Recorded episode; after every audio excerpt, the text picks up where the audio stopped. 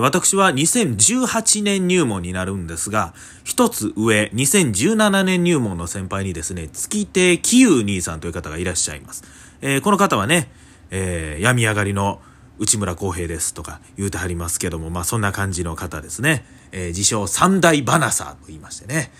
三大バナシー、これ何かと言いますと、まあ落語家がですね、3つのお題をいただきまして、即興でその場で落語を演じる三大バナシというのがあるんですけども、これを毎日配信でやってはるというね、非常にまあストイックなねお兄さんなんでございますけども、この方とですね、この前繁盛亭でご一緒しまして、そしたらね、リュックサックにね、何やら缶バッジがついてるんですね。これよう見たら、こう見たことのある顔で、それが全員噺家で、同期のね、2017年の同期の、こうみんなの顔がね、乗った缶バッジをつけてはるんですね。それ見て、うわ、お兄さんこんなんすごいつけてはるんですね。なんか仲間思いですねって言うたんですね。そしたらキウ兄さんが、いや、こんなんつけてたらさ、なんか仲間思いな、やつに見られるやろ。言うてはって、と思って、僕それ聞いて思いましたね。いやー、なんて不純な動機。ルキシカラジオスタートでーす。ゆきしかラジオ。奈良って言ったらやっぱり鹿、じゃないわ。奈良と言ったらやっぱり奈良のゆきしかやな。何を言うてんのな。奈良と言ったら桂文禄お気軽独演会やんか。文禄一門頑張ってます。桂文禄お気軽独演会その2、 2月3日木曜日2時開演。出演は桂文禄、そして開口2番で桂ゆきしかも出演します。桂文禄は七度狐、根脚万来、そして軒付けを演じます。近鉄奈良駅から徒歩2分のここいき亭にて開催でございます。お問い合わせもここいき亭まで。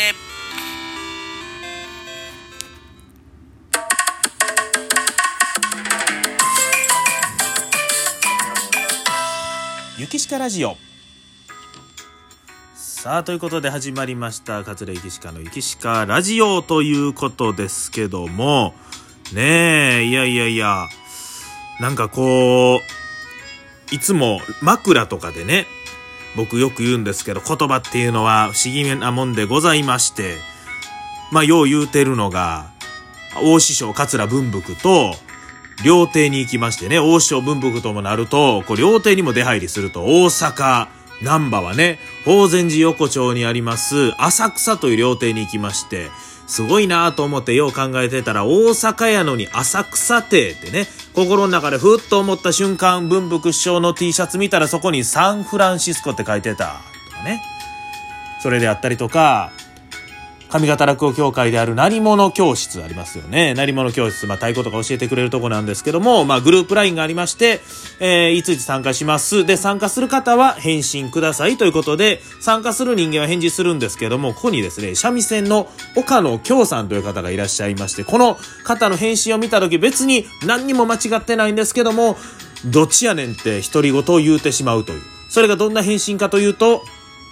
今日です。明日参加します。どっちやねん、今日か明日か、どっちやねんと言ってね、一人で言うてると、まあ言葉というのは面白いもんですねみたいな話をようしてるんですけども、なんか最近ふっとね思い出しまして、なんかね、高校の時野球部で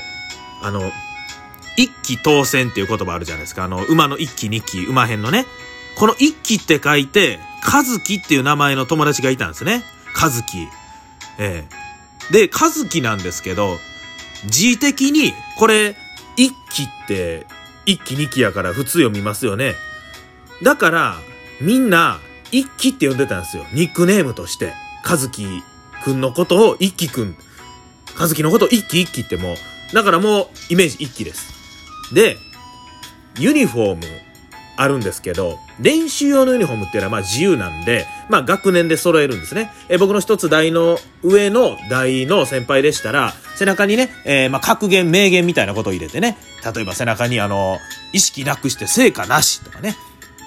叶わぬ敵はないとか、無敵って入れてはった方もいらっしゃいますけども、そんな風に背中に言葉を入れたりとかで、我々の学年はどうしてたかと言いますと、名前を入れてたんですね。ローマ字で、僕やったら通用しって入れたりとかね、慎太郎って入れたりとかね、そんな風にしてたんですけども、和樹くんね、本名和樹ですよ。やっぱりまあこういうとこは和樹って入れるのかなと思ったら IKKI 一期ってね入れてるんですね。いやいや、ここも一期で行くんかいってねふっと思いましたけども、まあ和樹よりも一期のが馴染んでるから一期やなと思いまして、で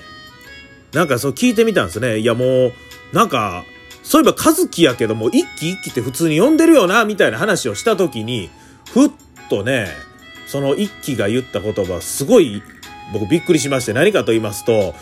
いや普通に一期って呼んでるよな言ったら、いや親も一期って呼んでるから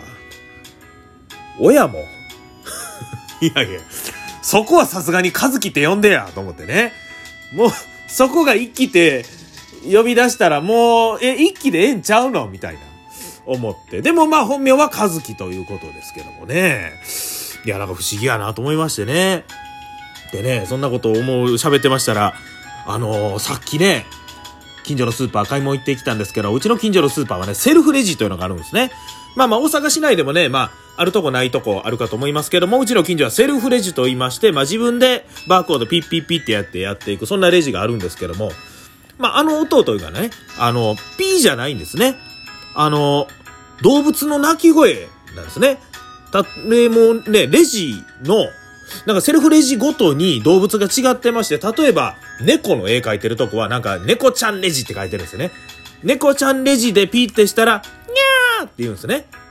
でワンちゃんレジのとこ行ったらワンって言いますし、羊さんのとこ行ったらめーって言いますしね、そんな感じでですね、こういう風になんか鳴き声でこうねいろいろやってくれる。あとひよこもあったね。ひよこのとこはピヨピヨピヨですね。ひよこさんレジのとこはピヨピヨピヨという、そういうとこでね、ひよこさんがあったりとか、羊さんがあったりとか、猫ちゃんがあったりワンちゃんがあったりということなんですけども、さあどうでしょうか。この流れで何かお気づきになった方いらっしゃいますでしょうか。僕はですねふっと思ったんですよね。猫ちゃん、まあ代表的なペットとして犬猫ってありますよね。猫ちゃん、猫のことにちゃん付けして猫ちゃんと言いますよね。動物の名前プラスちゃん、これわかりますよね。ワンちゃんなんですね。ワンちゃん、ワンっていうのは鳴き声ですよね。これ犬ちゃんじゃないんですね。ワンちゃんなんですね。なんで犬だけ鳴き声なんやろうなと思って、猫は猫ちゃんですよね。でニャーって鳴くけどニャーちゃんとは言わないね。ニャーちゃんとはなんか言わないですよね。犬ちゃんって言ったらいや犬ちゃんってなりますけど、他の法則から言ったら犬ちゃんが妥当なんですよ。でもワンちゃん、ワンワンのワンちゃんなんですよね。これなんか動物の持つ人って言ったらいいんでしょうかね。そのキャラによってあるんでしょうね。羊ちゃんとはあんまり言いませんね。めいちゃんとも言いませんし、羊さんですよね。なんか羊ってさん、ひよこちゃんですよね。ひよこさんって言ったらなんかちょっとこう、ひよこって言ったら鶏の子供ですから、子供のイメージやからさんよりもちゃんなんかなってね。ピヨちゃんって言ったらピヨちゃんもなんかしっくりはくるんですけど、ひよこのニックネームっていう感じでピヨちゃんはありえますよね。でもワンちゃんの場合はニックネームとかじゃなくて、もう犬すべからく全部もうどんな名前ついてるポチでもバウでも何でもワンちゃんです通りますよね。ニックネーム感ゼロ、もう正式名称感が強いですよね、ワンちゃんってね。これがなんでやねんやろなと思ってね、ふーっと不思議やなと思ってたわけなんですけども、こういうねいろいろ世の中不思議なことというか、言葉ってなんでこうなってんのかなと思うときに、なんか前やったらインターネットでこうふーっと調べられるんですけども、この時にねなんか僕あんまり調べたくないんですよね。調べたら何かしらの回答は得られるかもしれないんですけど、そのなんでなんやろなふーっと頭の中でこうおねおねしとくのが好きというかね、なんか不思議なもの不思議なままで置いとくというか、自分なりの解決答えが出てきたらそれはそれでいいですし、だからすぐにこう調べて言うたらそういう答えやけどちゃうやんっていう、その答えが出ればいいわけじゃなくて、こうねなんか、そういうのを心で持っときたいと。なんかうちの師匠もそういう話を前してはって、何人かのね話から集まって師匠方がこれなんでやろな、どういうことやろなって話題盛り上がってた時に一人の若手がネットで検索して、あ、師匠こういうことですって答え出したらしいんですね。でその時にお前なぁと、いやいや今これで話題盛り上がってんのにそんな答えが俺ら欲しいわけちゃうねんみたいな話があってね、まあ最近やったらね、もう何でもネットで調べられますから、ググレカスってことがありますね。ググレカスご存知ですか？グーグルでね、調べろカスやろうということでございますよ。ググレカスお前そんなこと聞くなってなもんなんですけども、まあ逆にね、そういう状況やったら調べずにね、こうみんなでこう話し合うその場の、会話が盛り上がるとかね、そういうのが楽しいんじゃないかなと思ったりするわけでして、なんかうちの師匠もそんな新作を作ってましたね。ググレカスに対抗してググルなカスというね、僕はタイトルだけ見ただけであの作品はどんな作品かちょっと聞いたことはないんですけども、なんとなくまあそんな流れの話なんじゃないかなと踏んでるわけでございますけどもね、まあただですね、桂ゆきしかの出演情報であったりゆきしかラジオについてはね、どんどんググって、インターネットで調べていただきたいと思います。なんかこの前、ゆきしかって調べたらね、候補の検索のところに、ゆきしかラジオって出てきたんでね、なんかいろんな人が調べてくれてんやなと思って、すごい嬉しくなりました。どんどん、調べてください。みんなが調べてくれると、広報のところにゆきしかラジオって出てきて、で他の人が調べた時に下にゆきしかラジオって出てきたら、あ、いろんな人に調べられてんねんなって言って、僕のなんかその評判的なものが上がったりすると思うので、どんどんどんどん、桂ゆきしかラジオ、そういうことはたくさん調べてください。はい、ということでね、今日はなんか言葉ってなんか不思議やなってな話をしましたけどもね、まあ言葉を扱っていく商売落語家でございます。これからもね、いろんなことをね、探求していきたいと思うとる次第でございます。それではゆきしかラジオ、本日はこの辺で